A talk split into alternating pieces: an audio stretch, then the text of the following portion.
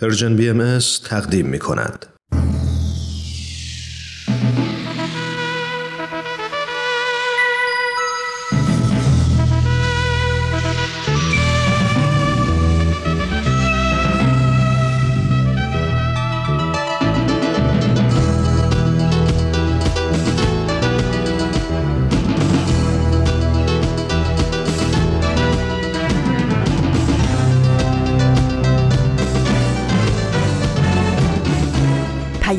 دوست. برنامه ای برای تفاهم و پیوند دلها.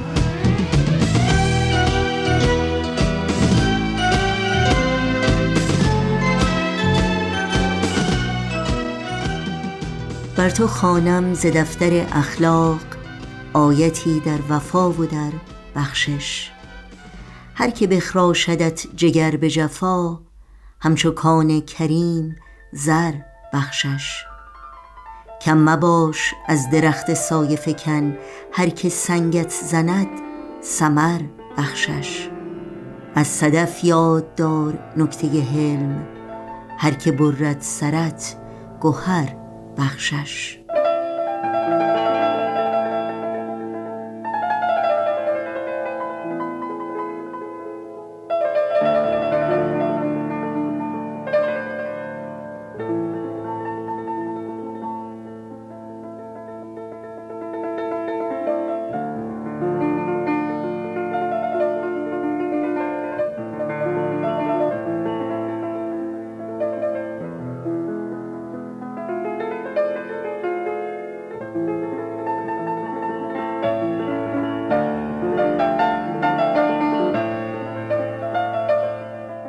درود بیکران ما به شما شنوندگان عزیز رادیو پیام دوست.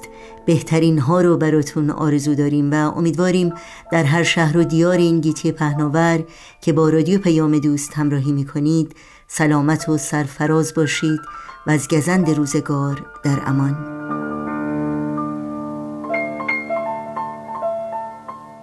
سروده پرمعنا و آموزنده حافظ شیرازی سرآغاز پیام دوست این دوشنبه سیوم مرداد ماه از تابستان 1402 خورشیدی برابر با 21 ماه اوت از سال 2023 میلادی بود. برنامه های این روزها به یاد تو شاخه زیتون و اکسیر معرفت بخش های پیام دوست امروز ما خواهند بود که امیدواریم همراهی کنید. اگر کاغذ و قلم آماده دارید اطلاعات راه های تماس با ما رو لطفا یادداشت کنید و نظرها و پیشنهادهای خودتون رو با ما در میون بگذارید. ایمیل آدرس ما هست info at persianbms.org شماره تلفن ما 001 703 671 828 828 و شماره ما در واتساپ هست 001 847 425 79 98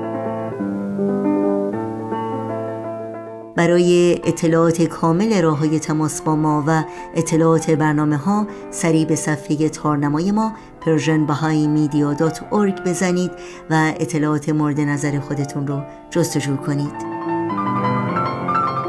و اگر در صفحه نخست همین وبسایت در قسمت ثبت نام در خبرنامه ایمیل آدرس خودتون رو وارد بکنید اول هر ماه در جریان تازه ترین فعالیت های این رسانه قرار خواهید گرفت.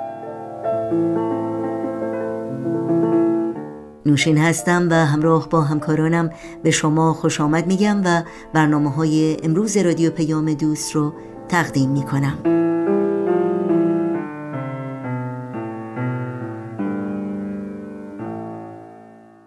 ما این روزها به یاد تو امروز یادی است از شهروندان بهایی در ایران و مروری بر بیانیه اخیر جامعه جهانی بهایی که می‌گوید مقامات ایران یک بهایی 90 ساله را دستگیر و 180 نفر دیگر را در موجی از سرکوب بیرحمانه هدف قرار دادند. در این بیانیه آمده است آقای جمال الدین خانجانی یک بهایی 90 ساله که در شرایط نامناسب جسمی به سر می‌برد و قبلا به دلیل اعتقاد خود به آین بهایی ده سال را در زندان سپری کرده بازداشت شده است. این دستگیری بخشی از موج جدیدی از آزار و اذیت بهایان کشور است که در هفته های اخیر شامل بیش از 180 مورد سرکوب علیه این جامعه بوده است. بهایان بزرگترین اقلیت دینی غیر مسلمان ایران هستند و زمان انقلاب اسلامی در سال 1357 به طور سیستماتیک مورد آزار و اذیت قرار گرفتند. این بیانیه ادامه می دهد تنها چند روز پیش از بازداشت آقای خانجانی دو زن بهایی دیگر و از اعضای سابق یاران خانمها محوش ثابت و فریبا کمالابادی که در نهم مرداد 1401 بازداشت شده بودند تایید حبس ده ساله خود را که این هفته در دادگاه تجدید نظر صادر شد دریافت کردند. خانم ثابت هفتاد ساله است از مشکلات جسمی شدیدی رنج می‌برد. و در سال گذشته بارها از زندان به بیمارستان منتقل شده است. آقای عفیف نعیمی چهارمین عضو یاران نیز که مشکلات جسمی شدیدی دارد و یک سال پیش نیز دستگیر شده بود اخیرا به هفت سال حبس محکوم شده است.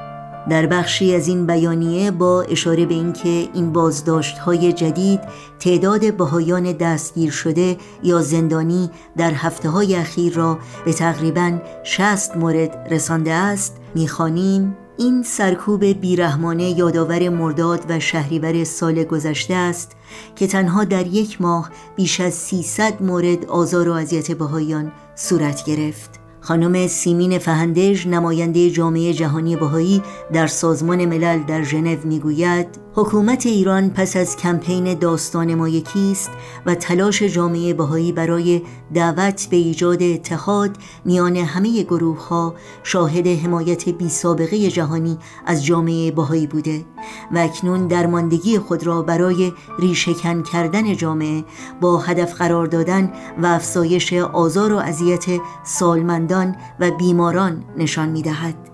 اگر حکومت ایران بتواند از ظلم و ستم بیش از چهل سال گذشته خود چیزی بیاموزد این است که آزار و سرکوب مداوم بهایان نه تنها نتیجه معکوس داده است بلکه آگاهی از وضعیت بهایان ایران در سطح جهانی را افزایش داده.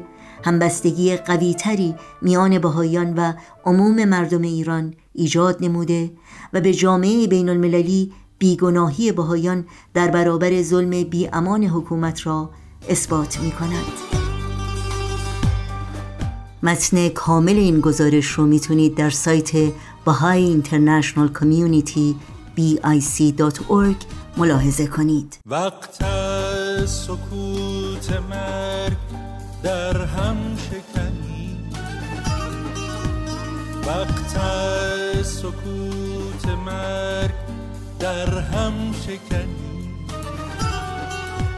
بیداد تو را بلند فریاد کنی. امروز که کشته ستمت خرمن شد. امروز که کشته ستمت خرمن شد. بر خرمنت آتش عدالت فکنی. بر خرمنت آتش عدالت فکنی. بیگان منم یا تو که باور نکنی. بیگان منم یا تو که باور ما هم چو تو انسانیم و هموطنیم. ما هم چو تو انسانیم و هموطنیم. از حد گذرانده ستم را و هنوز. از نیشتر تو داغ شاخه زیتون برنامه این ساعت ماست که از شما شنوندگان عزیز رادیو پیام دوست دعوت می کنم همراه باشید.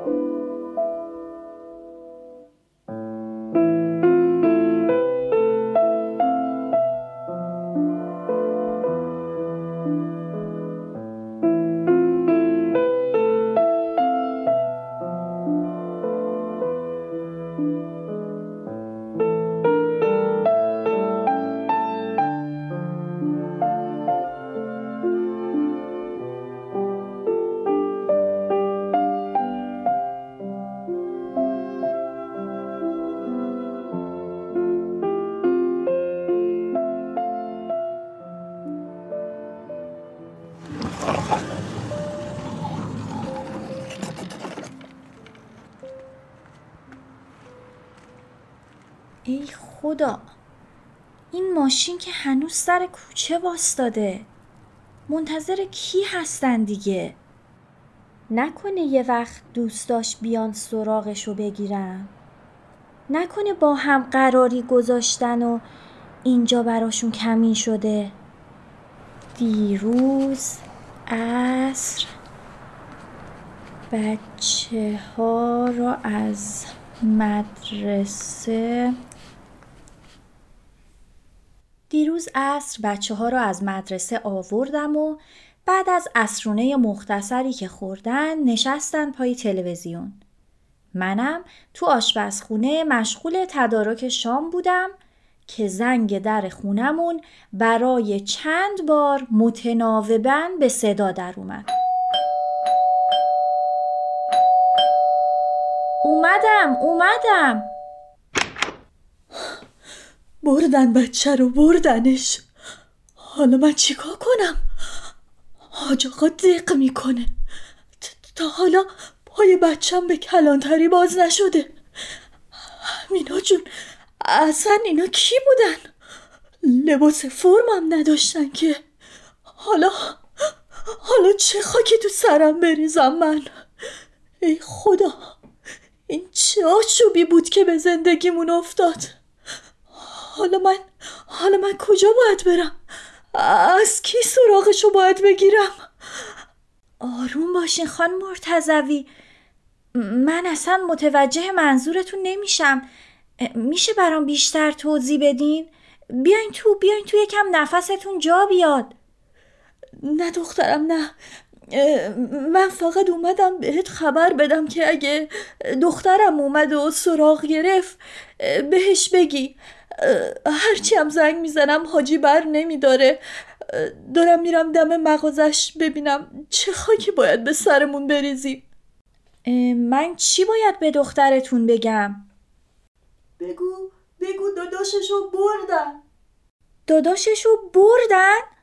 آخه چرا؟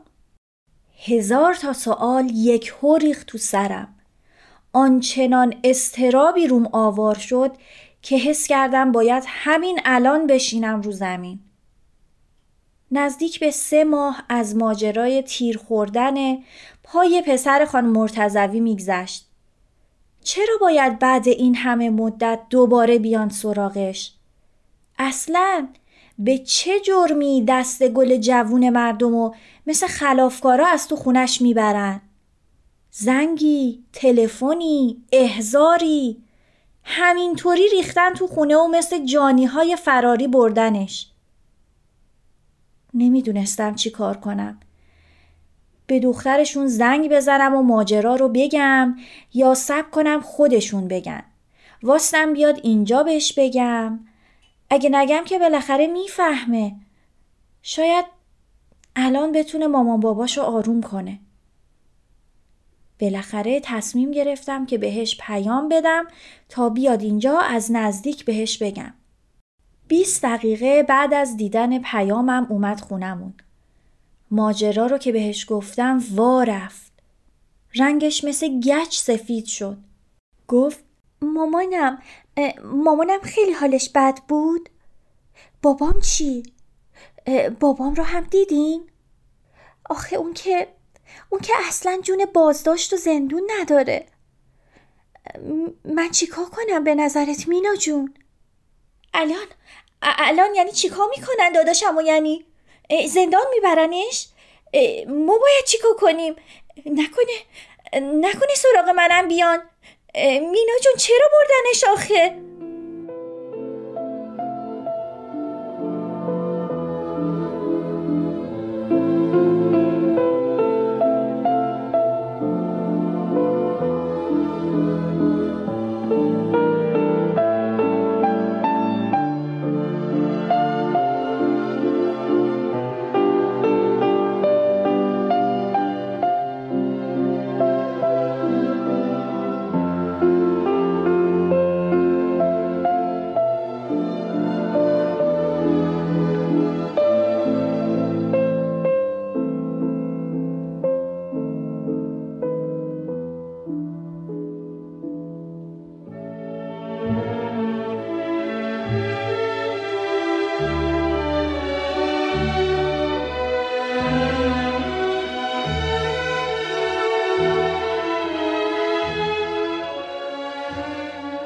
یاد خودم افتادم تو سال 62 با اینکه پنج سال بیشتر نداشتم ولی صحنه ای که پاسدارا به خونمون حمله کردن و بابامو با خودشون بردن خوب یادمه.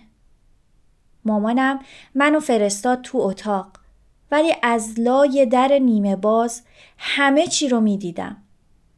قفسه ها و کتاب خونمون رو به هم ریختن و یه مش کتاب و جزوه رو از روی میز کار بابام برداشتن. ساز مامانم رو هم بردن. حتی فیلمای ویدئویی تولد من رو توی کیسه ریختن و با خودشون بردن. خوشگم زده بود. مثل الان سنگینی خشم و استراب و حس می کردم. بعد از رفتنشون از مامانم پرسیدم چرا اینطور کردن؟ مگه بابا چیکار کرده؟ مامانم در حالی که سعی می کرد اشکاشو نبینم به هم گفت بابا هیچ کار بدی نکرده. فقط اونا بردنش چند تا سوال ازش بکنن. بعدش میاد. خب خب چرا همینجا سوال نکردن؟ مگه چی می‌خوام بپرسن؟ چرا؟ چرا اینقدر همه چی رو به هم ریختن؟ چون که چون که وقتی آدما نظرهای متفاوتی با هم دارن این تفاوت عقیده بعضیا رو عصبانی می‌کنه. ولی بابا با آرامش براشون توضیح میده اونام عصبانیتشون تموم میشه. بیا اینجا گل دخترم. این توضیح دادن دو سال حبس برای پدرم هزینه برداشت فکر نمی کردم بعد سی و اندی سال دوباره با همون سناریو مواجه بشم و مجبور بشم تا از ترفندای مامانم و دقت نظرش در انتخاب لغات توی اینجور مواقع برای آروم کردن یکی دیگه استفاده کنم. اصلا دلم نمی‌خواست اون رو که من و مادرم تجربه کردیم اونا هم تجربه کنن. گاهی از خودم می‌پرسم جوونا و بچه های چند نسل دیگه باید از پلیس بترسن و پلیس براشون معنایی جز امنیت و اطمینان خاطر داشته باشه. آیا اجازه اظهار نظر و انتخاب در شخصی ترین امور زندگی جز حقوقی نیست که جوانها به خاطرش مطالبه داشته باشند؟ چرا جامعه عامل تغییر و خلاقیت رو در گذر نسلها باور نمی‌کنه. دنیا دیگه الان کوچیکتر از اونه که با دو کلام مسلحت آمیز و یا پند و اندرز پدرانه بشه جوونها رو از خواسته هاشون دور کرد. و چقدر تلخ و زشت و دردناکه که در جواب سوالها و یا اعتراضاشون در عنفوان ورود به جامعه اینطور ترسیده بشن و آزار ببینن. خیلی ترسیده بودن. فکر کنم مواجهه با ماموران لباس شخصی امنیتی برای این قشر خیلی تازه و ناآشناست. جمله ای رو جایی خونده بودم که آزادی بها داره و برای آزادی یک جامعه حداقل نیمی از اون باید این هزینه رو در سطوح مختلف پرداخت کنن و انگار سهم این خانواده از پرداخت این هزینه اینطور رقم خورده. شب که به خونه برگشتن از توی بالکن ماشینشون رو دیدم و رفتم تا سرپایی خبری بگیرم. فهمیدم که هیچ کاغذی رو به عنوان حکم نشون ندادن و حتی نگفتن از چه مرجعی هستن. بهشون گفتم که هول نکنن و برای پیگیری از وضعیت و جای جوونشون با یک وکیل مشورت کنن. اونا حق نداشتن بدون حکم قضایی و با این وضع به خونشون بیان. دخترشون گفت که با یکی از آشناهای وکیلشون حرف زده ولی به بهانه شلوغی برنامه ها و پرونده های در جریانی که داشته از پذیرفتنشون شونه خالی کرده. خانم مرتزوی مدام می‌گفت لازم نیست لازم نیست. حاجی گفته خودش حل می‌کنه ماجرا رو. آشنای قاضی داره حاجی. وکیل لازم نیست. و دخترک اصرار داشت که باید براش وکیل بگیرن. و کم کم فکر کردنشون داشت تبدیل به مجادله می‌شد. احساس کردم دیگه نباید اونجا باشم. وسط حرفاشون عذر خواستم و رفتم. بعد گذشت نیم ساعتی شماره آقای افتخاری یکی از وکلای حقوق بشری و کار درست رو براش فرستادم و گفتم که به خوبی ما رو می‌شناسه. یک فایل پی دی اف هم از حقوق شهروندی و اختیاراتی که فرد بازداشت شده داره براش فرستادم. یک استیکر تعجب برام فرستاد و نوشت مسک شما خیلی در این موارد با تجربه این. براش یه استیکر خنده فرستادم و جواب دادم بله شما هم باید یاد بگیری. فردا باید بهشون بگم که سریعا تقاضای تماس تلفنی کنن. نه خیر این ماشین مثل که تا صبح می‌خواد سر کوچه کشیک بده. خدا عاقبت هممونو به خیر کنه.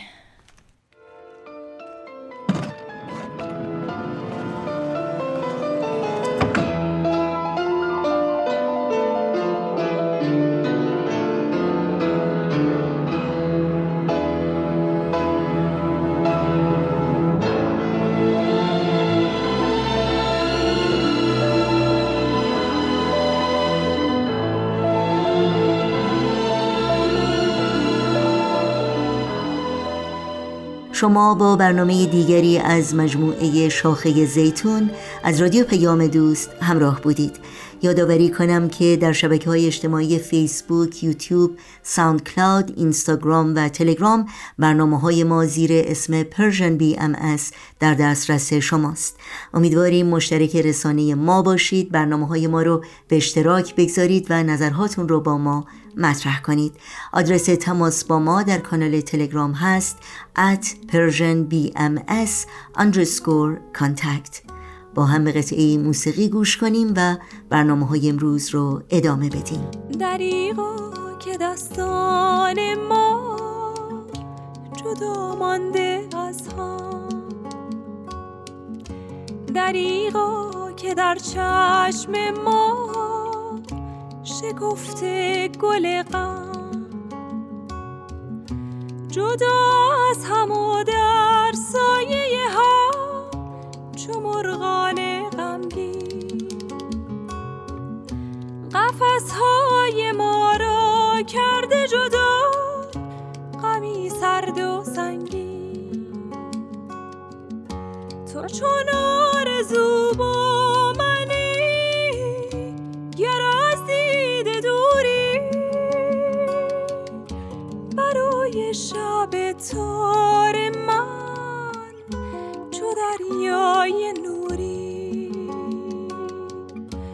چون آرزو منی گر از دید دوری. برای شب تار من چو نوری.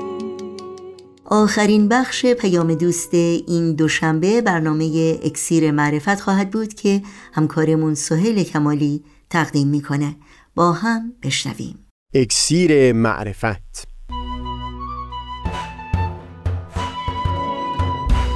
مروری بر مزامین کتاب ایقان این گفتار نقشی نو سفر زندگی. از تا همامه ازلی در شور و تغنیست گوش قلب از سروش او بی بهره مکن. از تا همامه ازلی در شور و تغنیست گوش قلب را از سروش او بی بهره مکن. گوش قلب را از سروش او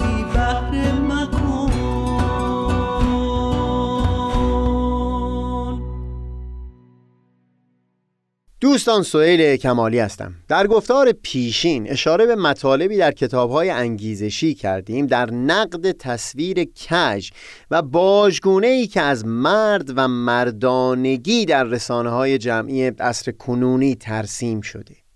از گروه گزینی از مردان سخن گفتیم که در این گونه کتاب ها مورد ستایش هستند.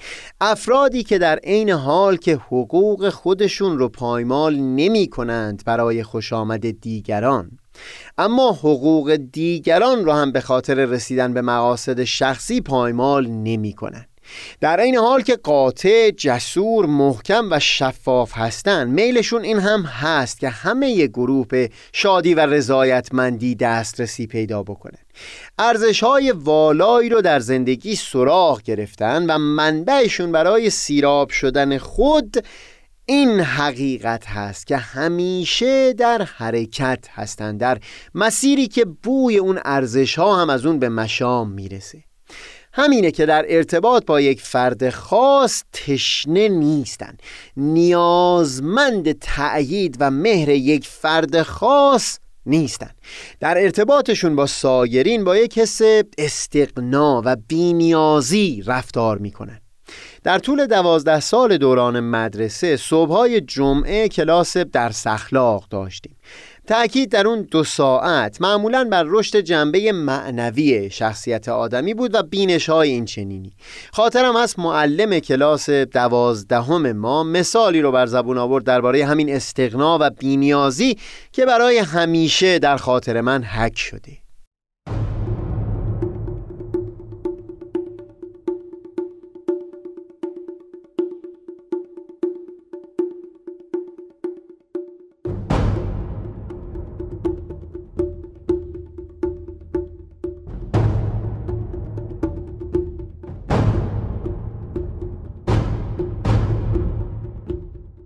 اشاره به گوشه ای از فیلمی می کرد که بر اساس داستان شاهزاده و گدا ساخته شده بود. شاهزاده برای اینکه بتونه به دور از تشریفات زندگی در کاخ شاهنشاهی چند ساعتی زندگی در میان مردم رو تجربه بکنه لباسهای خودش رو با گدایی عوض کرد که شباهت بسیاری به خودش داشت. در همون دقیقه های اول زندگی در لباس گدا توینهایی را از زبان معمورهای دور کاخ شاهنشاهی شنید. کمی بعدتر که پاش به محله های پرت و کثیف حاشیه لندن باز شد یکی از کودکانی که ساکن همون حوالی بود سیب گندیده ای رو که توی جوی آب پیدا کرده بود دستش گرفته بود و همینطور که با یک حالت فخر فروشی به شاهزاده نگاه می‌کرد سیب رو گاز می‌زد. مثلا می‌خواست حسرت توی دل این غریبه پدید بیاره.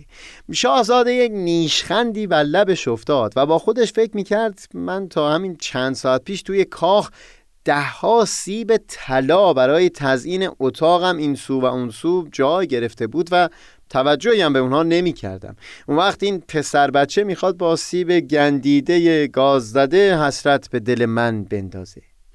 حرف اون معلم این بود که حس استقنا و بینیازی یک همچو جنسی هست. افراد دسته سوم یک همچو حس بینیازی رو در دل لمس می‌کنن. به خاطر برخی ارزش ها و به خصوص به خاطر همون ذهنیت و هوشیاری نسبت به این ذهنیت که همیشه در حرکت هستند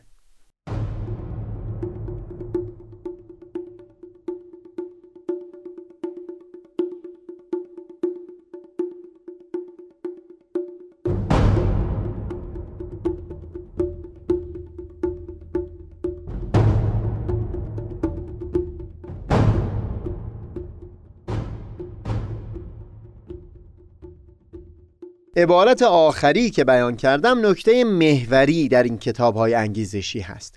اینکه جذابیت این دسته سوم از افراد در همین هست که همیشه در حرکت هستند و هم به خصوص اینکه خودشون هوشیار هستند نسبت به اینکه همیشه بایستی در حرکت باشند چه در حالت فقر چه ثروت چه نبود تحصیل چه مدارج عالی تحصیلی در همه حال این ذهنیت رو پدید آوردن که بایستی گوشه های مختلف زندگی و شخصیتشون رو رشد بدم قدمی پیشتر برند و ارزش و عزت نفسشون رو هم از همین منبع به دست بیارن. چارچوب فکری اونها نسبت به زندگی ذهنیت یادگیری هست learning mindset. اینکه خود حرکت در مسیر مهم هست و نه مقصد حرکت. مثل کسی که عزم کرده نواختن یک ساز موسیقی رو یاد بگیره. اینکه دهها و صدها بار آهنگی رو می نوازه و هنوز نمی‌تونه عالی بنوازه. این رو به چشم شکست نگاه نمی‌کنه. یعنی حتی به این چشم نگاه نمی‌کنه که این بار شکست خوردم. بگذار درسایی ازش بگیرم و باز برخیزم و حرکت بکنم. نه. شکست نیست اینکه تو نتونستی در مسیر یادگیری اون آهنگ رو عالی بنوازی. چیزهایی رو داری در طول مسیر رشد میدی. یک همچون نگاهی به کل زندگی سبب شعور و شوق و رضایتمندی در این افراد هست. پرورش یک همچو ذهنیتی دقیقا همون چیزی است که در متون ادیان هم بر اون اصرار داشتن. بگذارید اول از دو منبع دیگه نمونه رو بیان بکنم و بعد در خود کتاب ایقان نشان همین رو جستجو بکنیم.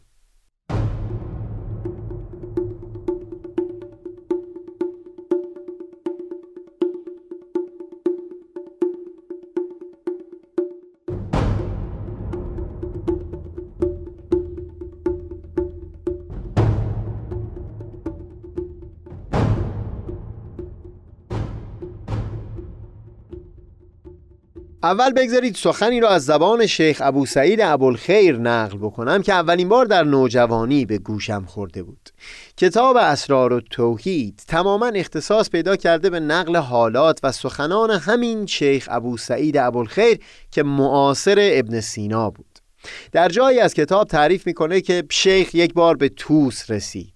مردمان از شیخ استدعای مجلس کردند. اجابت کرد. بامداد در خانقاه تخت بنهادند مردم می آمدند و می نشستند شیخ که بیرون آمد مقریان قرآن برخواندند و مردم بسیار در آمدند چنان که هیچ جای نبود.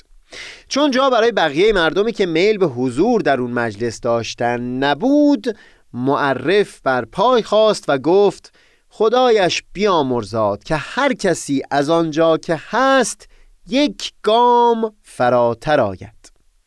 شیخ ابو سعید این جمله رو که از زبون معرف شنید گفت هرچه ما خواستیم گفت و همه پیغمبران بگفتند او بگفت که از آنچه هستید یک قدم فراتر آیید. دیگه هیچ کلمه ای بر زبون نیورد. از تخت پایین اومد و مجلس رو به پایان برد. تایید همین دیدگاه رو در آثار حضرت بهاءالله هم شاهد هستیم. در لوح حکمت با وضوع تمام به این مضمون بیان می‌فرمودند که بگذارید شامگاه شما نیکوتر از صبحگاهتان باشد و فردای شما برتر و نیکوتر از دیروزتان. در لوح دیگه خطاب به یکی از بهایان به این مضمون فرمودند که اگر بر عرش آرمیده ای سر بردار و اگر نشسته ای به قوه اسمم برخی و اگر ایستاده به شوق جمالم به پرواز درا و اگر در پروازی به سلطان قدرت اوج گیر. باز می‌بینید سخن از این هست که در هر حالتی و موقعیتی که باشه میبایستی بکوشه تا قدمی فراتر بره. این که در چه حالی هست رو ابدا ملامت نمی کنند. در خواب نشسته بر تخت ایستاده در هر حالتی که باشه فقط بیانشون این است که میبایستی به فکر حرکت باشه این دیدگاهی هست که در کتاب ایقان هم نشان اون دیده میشه.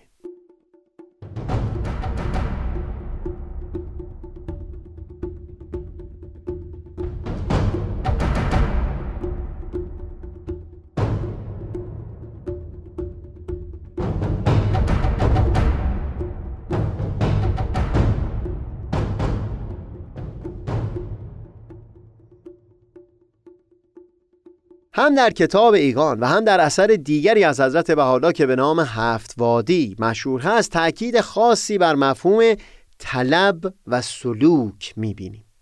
چندین صفحه در کتابیگان در خصوص شرایط فردی بیان مطلب می‌کنن که عزم کرده قدم طلب و سلوک در راه شناخت حقیقت بگذاره اتفاقا دقیقا مثل همون مفهومی که درباره پدید آوردن معنا چندین بار تکرار کردیم. در همون کتاب ایگان هم سخنشون این هست که فردی که همچو شرایطی رو در دل خودش پدید میاره سراج طلب و مجاهده و ذوق و شوق و عشق و وله و جذب و حب در قلبش روشن میشه.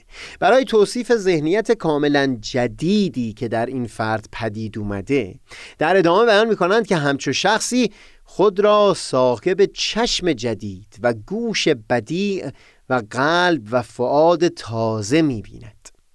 بیانی که در سطر بعدی کتابیگان بیان می‌کنن بسیار عمیقتر از این نکته ای هست که می‌خوام بیان بکنم. اما در هر حال یک نکته ای در کتاب های انگیزشی و در توصیف همون افراد دسته سوم از نظر من گذشته که دست کم در یک لایه بسیار سطحی میشه بیان کتابیگان رو بر اون اساس لحاظ کرد.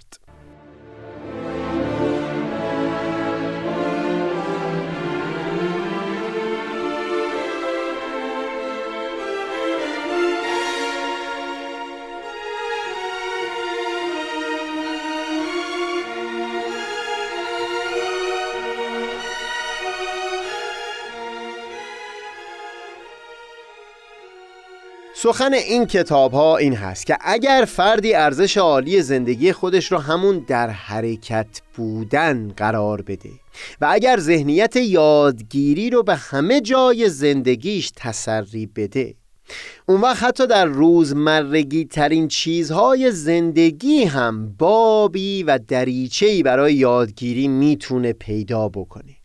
در تعاملش با همه آدم های معمولی که هر روز سر کار یا توی خیابون با اونها ارتباطی پیدا می‌کنه و هم در همه گوشه های زندگی فرصت هایی می‌بینه برای تجربه برای ماجراجویی برای نو شدن دم به دم. این نگاه به انسان ها که همشون یک داستان بلندی دارن و هر یکشون شخصیت اصلی و قهرمان اون داستانی هستن که درش قرار دارن. این باعث میشه تا اون لحظه ارتباط با اونها رو خیلی جدیتر بگیریم. شرایطی رو تصور بکنید که در یک جزیره تک و تنها افتاده باشید. در اون موقعیت هر انسانی یعنی به حقیقت هر انسانی رو که تصادفا در اون فضا پیدا بکنیم برای ما یک هدیه بزرگ به حساب میاد. می‌خوایم که همه داستان زندگیش رو از سر تا به آخر بشنویم ورق به ورق بارها و بارها با جزئیات. اما خب در شلوغی زندگی روزمره افراد میل چندانی به ارتباط با اون غریبه ندارن. ذهنیت یادگیری دعوتش اینه که دست کم این رو هوشیار باشیم که هر انسانی شخصیت اصلی یک داستان بلند هست که الان در این نقطه داستان اون زندگی با مسیر زندگی ما برخوردی داشته و برای مدت زمان کوتاهی تقاطعی پدید اومده بین این دو خط زندگی. همچو ذهنیتی سبب میشه تا جور دیگری به همه آدمیان نگاه بکنیم. احترامی در دل برای اونها قائل باشیم و نخواهیم که برای رسیدن به مقاصد خودمون حقوق اونها رو پایمال بکنیم. تمام اون خط داستان رو ویران بکنیم. اینجاست که تأکید کردیم یک همچو ذهنیتی سبب میشه تا ما به ویژگی های افراد دسته سوم نزدیک بشیم.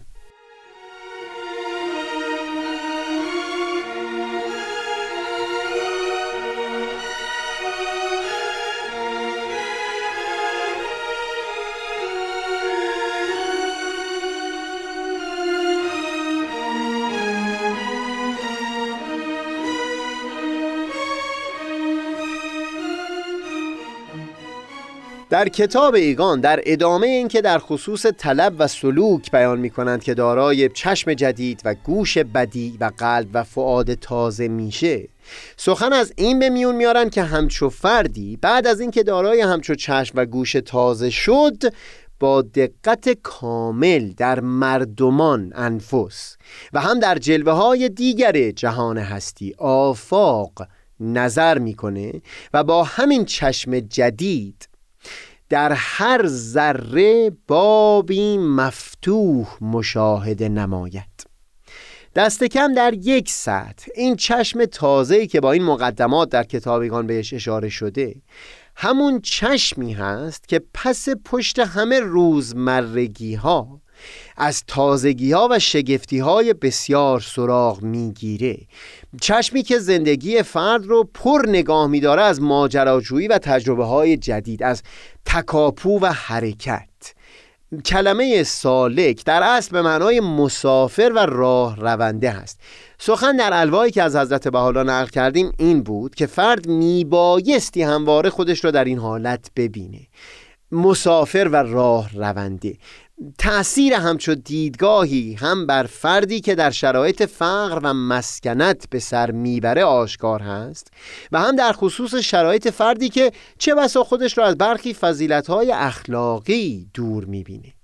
اینکه عزت و ارزش یک انسان لزوما به این نیست که الان در چه نقطه ای هست. هم ارزش یک انسان و هم جذابیت او به این هست که با این چشم جدید و ذهنیت بدی که گفتگو کردیم تلاش می‌کنه تا همواره در حرکت باقی بمونه. تا زندگیش هرگز از تجربه و ماجراجویی خالی نباشه. همچو آدمی فقط دریافت کننده مهر و توجه دیگران نیست بلکه با اون چشم جدید می‌تونه چیزها به دیگران ببخشه. اونها رو هم همراه بکنه تا با همچو ذهنیت و نگاهی به زندگی شکل جدیدی ببخشن.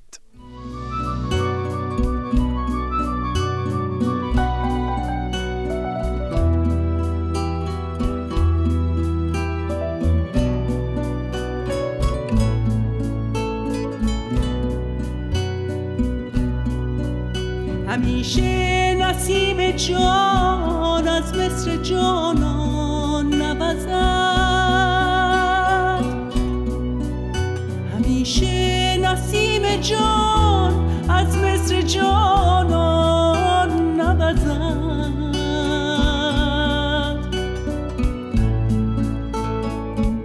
آید وقتی که اندلیبان جنان به آشیانهای الهی پرواز